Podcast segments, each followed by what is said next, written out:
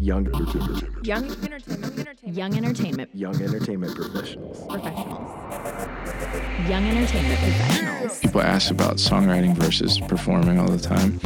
And I don't think I can do one or the other. I think it's one of those things where you write songs and you need people to feel them and you need to know they felt them. Hey, everybody, welcome to a brand new episode of the Young Entertainment Professionals Podcast, where we sit down with the people cultivating the entertainment industry and the influence Yep has had on their music industry community. I'm your host, Libby Ulrich, and today's guest has spent time curating his songwriting craft from the likes of country, blues, and Americana influences such as Merle Haggard, Ray Charles, and Darrell Scott. Ben Danaher is a Texas native and comes from a musical family, specifically his father, who spent time touring as a singer songwriter and greatly impacted Ben's decision to pursue that same career for himself. Ben has participated in Yep's writers' rounds and got connected with the Yep community through one of our co founders, Andrew Cohen. In this episode, we talk a great deal about mental health and the industry, a topic we featured in a past Yep Life of an Entertainer event.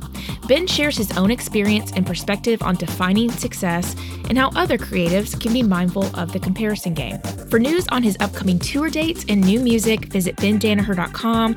You can also follow him on Facebook, Twitter, and Instagram. Now to our episode with Ben Danaher. Ben Danaher. What's up? Did you just clap for yourself? no, I was doing like the the scene at The like scene mo- clap. You know, like before they shoot a movie. Yeah. Never mind. You're living not. you're living you're living a movie. What kind of movie are you living? Um, it's a documentary about a guy Keep going. Yeah. This is good. struggling, and uh, no, um, I don't know. How's Carl? Carl's making it. He's uh, it's becoming a case by case basis. Yeah. Carl's the van. For Carl people that are listening and don't know. Carl Vanaher. Yeah. Yeah. Um, last time I went on tour, he he threw an alternator on me Oh no. in like Baton Rouge, Louisiana, Okay. which is interesting. um, luckily, I made it to like 15 miles from the town that my grandmother lived in, Mhm. and so I called my uncle, and he came to the Love's truck stop outside of there, and we changed it in the parking lot, which is I was very proud of that one. I'm sure. Yeah, which is funny because my dad, so my dad was a touring musician, and he met my mom in the same area because his car broke down. My dad's from Vermont. My mom grew up outside of Opelousas, Louisiana. Mhm. And my dad was driving a Toyota Celica and pulled into the mall parking lot, and my mom came out of the store from her shoe store job, and he said, "Ma'am, do you know how to pop a clutch?" And she got in the front seat, and he pushed the car, and she popped the clutch, and then they started hanging out, and that's how they met and like I had my uncle Randy. That's the that's the movie yeah, that we were talking Yeah, about from yeah, the get go of this episode. yeah. That's amazing. So yeah, Well, so I know that your dad has inspired a lot of your music Mhm. that, that you've written. So can you get into that a little bit before? sure. Yeah, um, he was a songwriter and toured and made albums, and so we always had like music equipment at the house, and it was uh, kind of ingrained in our in our upbringing. My um, all my family played. My brother played drums. My other brother played guitar, and so that was uh, that was you know by association. I was Mhm. in the band before I even knew how to play the instruments. so yeah, You know the you knew the world. yeah, Yeah.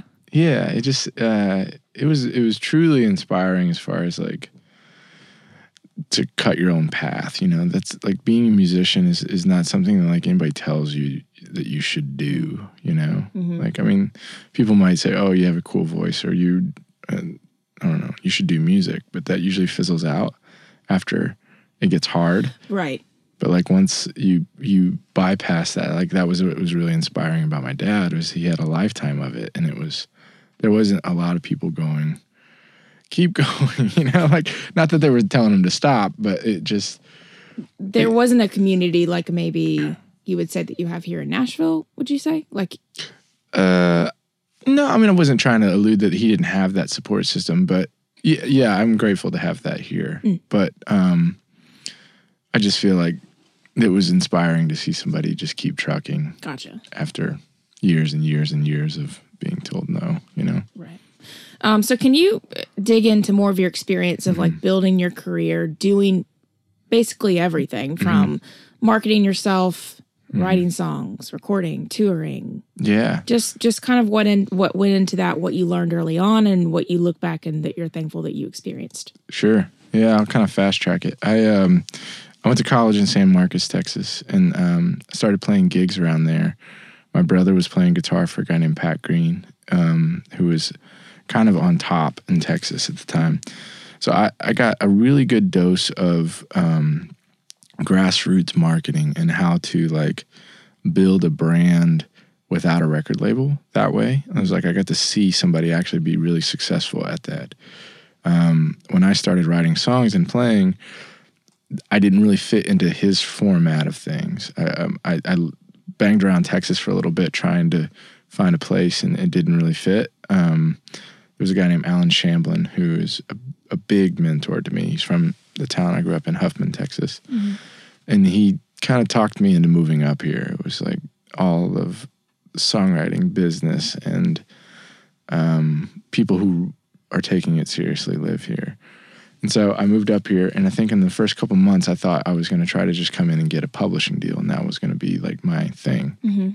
And uh, and the, not that I was expecting it to come easy, but it was like, you know, you write a lot of sad songs. It's hard to get people on board unless you're like a pop writer or like you're writing um, singles, or if you had something going on already. And so, I, you know, I was getting the the pat on the on the head and, and move along, and that was fine.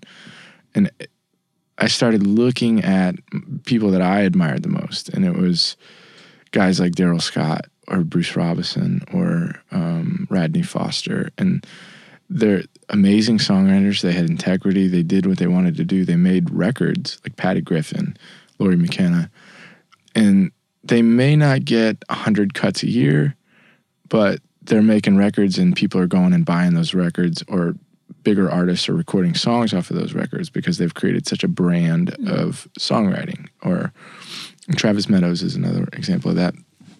But um, and so I, I kind of had this like epiphany of that. Like I, would rather put my energy into that um, notion than to try to go find a record label to like like have me. You right. know, it's like I might as well just like create this own thing for myself and then if you like it, great. If you don't, I'm still gonna tour and I'm still gonna play music and I'm still gonna try to have a career at this um, outside of whatever you think the norm of whatever everyone else should be doing. And I'm sure, like with that, probably would come too with people see I, I, guess you know stumbling across your instagram profile mm-hmm. and not really thinking about well what is he signed to oh mm-hmm. he's already got a brand established and they're going to be really looking at that mm, i don't you know, know. you know i still struggle you know? with the branding part of it it's it's hard um you know I, i've had a lot of people help me over the years with the social media stuff it's like because i mean it's tough for everybody like you just don't it, it yeah. changes it's mm-hmm yeah, it's it's it's a tricky game and it's a frustrating game. You know, yeah. it's hard to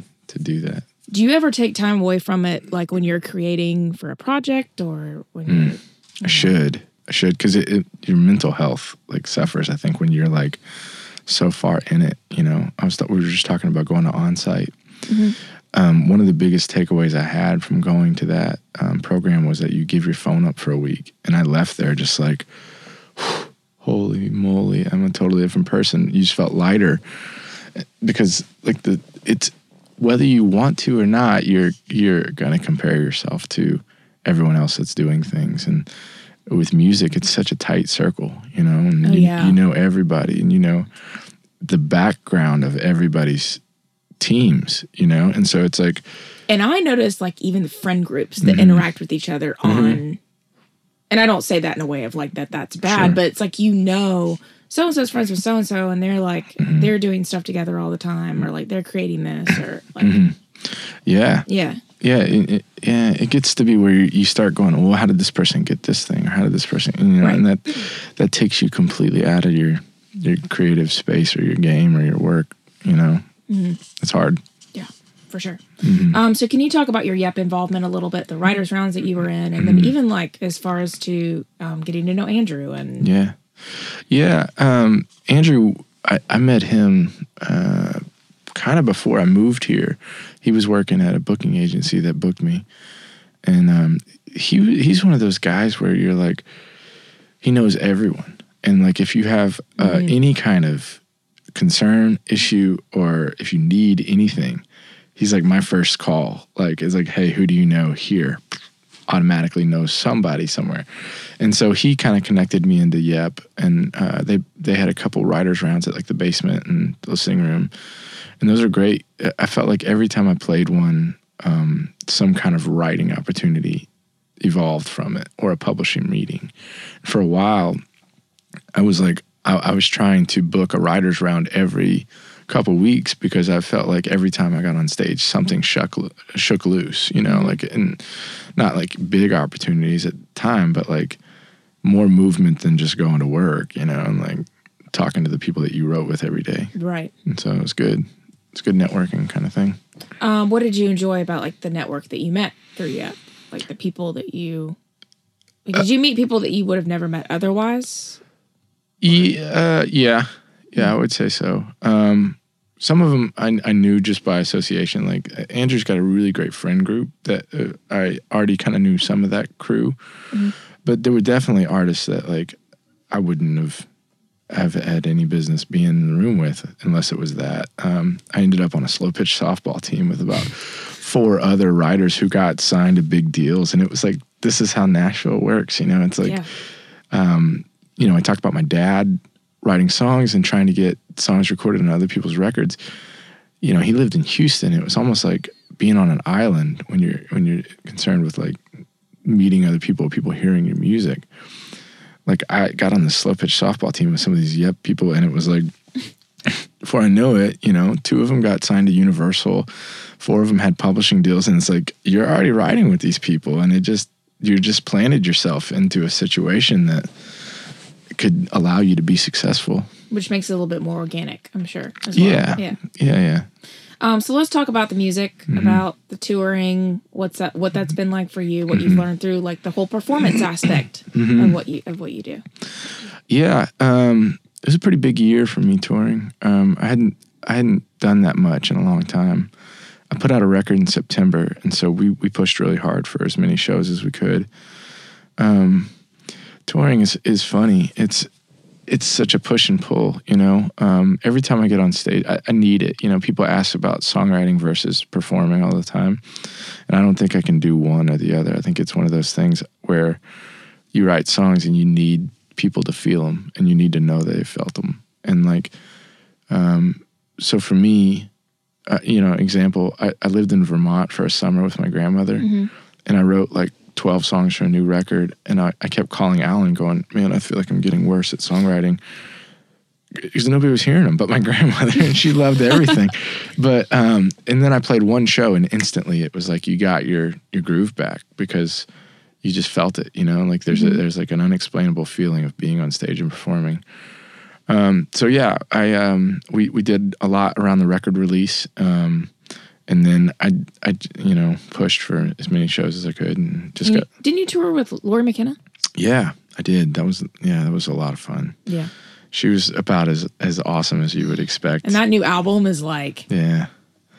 love it. that that situation in particular I felt like was a miracle for me because I I was supposed to go on a European tour with Wade Bowen and um, Wade is like one of my best buds and he a week before we left he had a, vo- a vocal cord surgery and Oh wow.